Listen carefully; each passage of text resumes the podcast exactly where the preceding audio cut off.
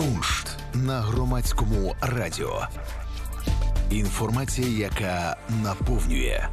Перед вами ікона Різдво Христове, створена 1729 року. Іконостас Успенського собору Києво-Печерської лаври, досконалий зразок українського сакрального живопису. Діва Марія пеленає Ісуса Христа, а над ним схилився Йосиф. Таїнство народження, таїнство життя. Ці секрети сьогодні відкриті. Ми напевне знаємо, щоб саме ви з'явились у цьому світі, повинно було статись дуже багато складних та інколи випадкових подій. Сперматозоїд зустрівся з яйцеклітиною в найбільш сприятливий для запліднення момент. Саме йому вдалося розчинити оболонку яйцеклітини і злитися з нею, а зародок зміг успішно імплантуватись у матці і запустити вагітність.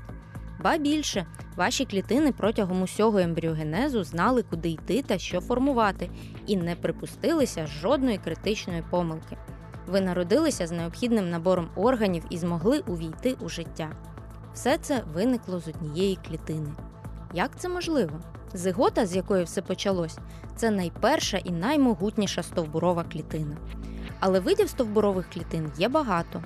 Зигота ж має потенціал до перетворення в будь-який вид клітини, навіть у зародкові оболонки та пуповину, якою майбутній плід поєднується з материнським організмом.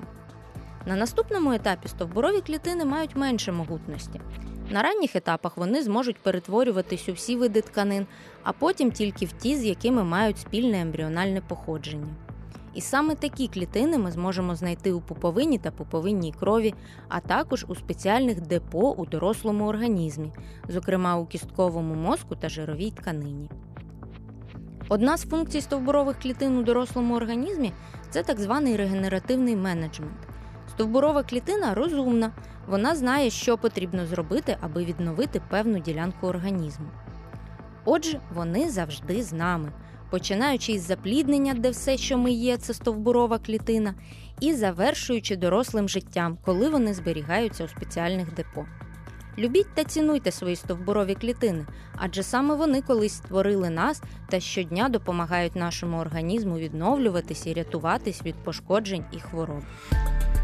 Куншт на громадському радіо. Інформація, яка наповнює.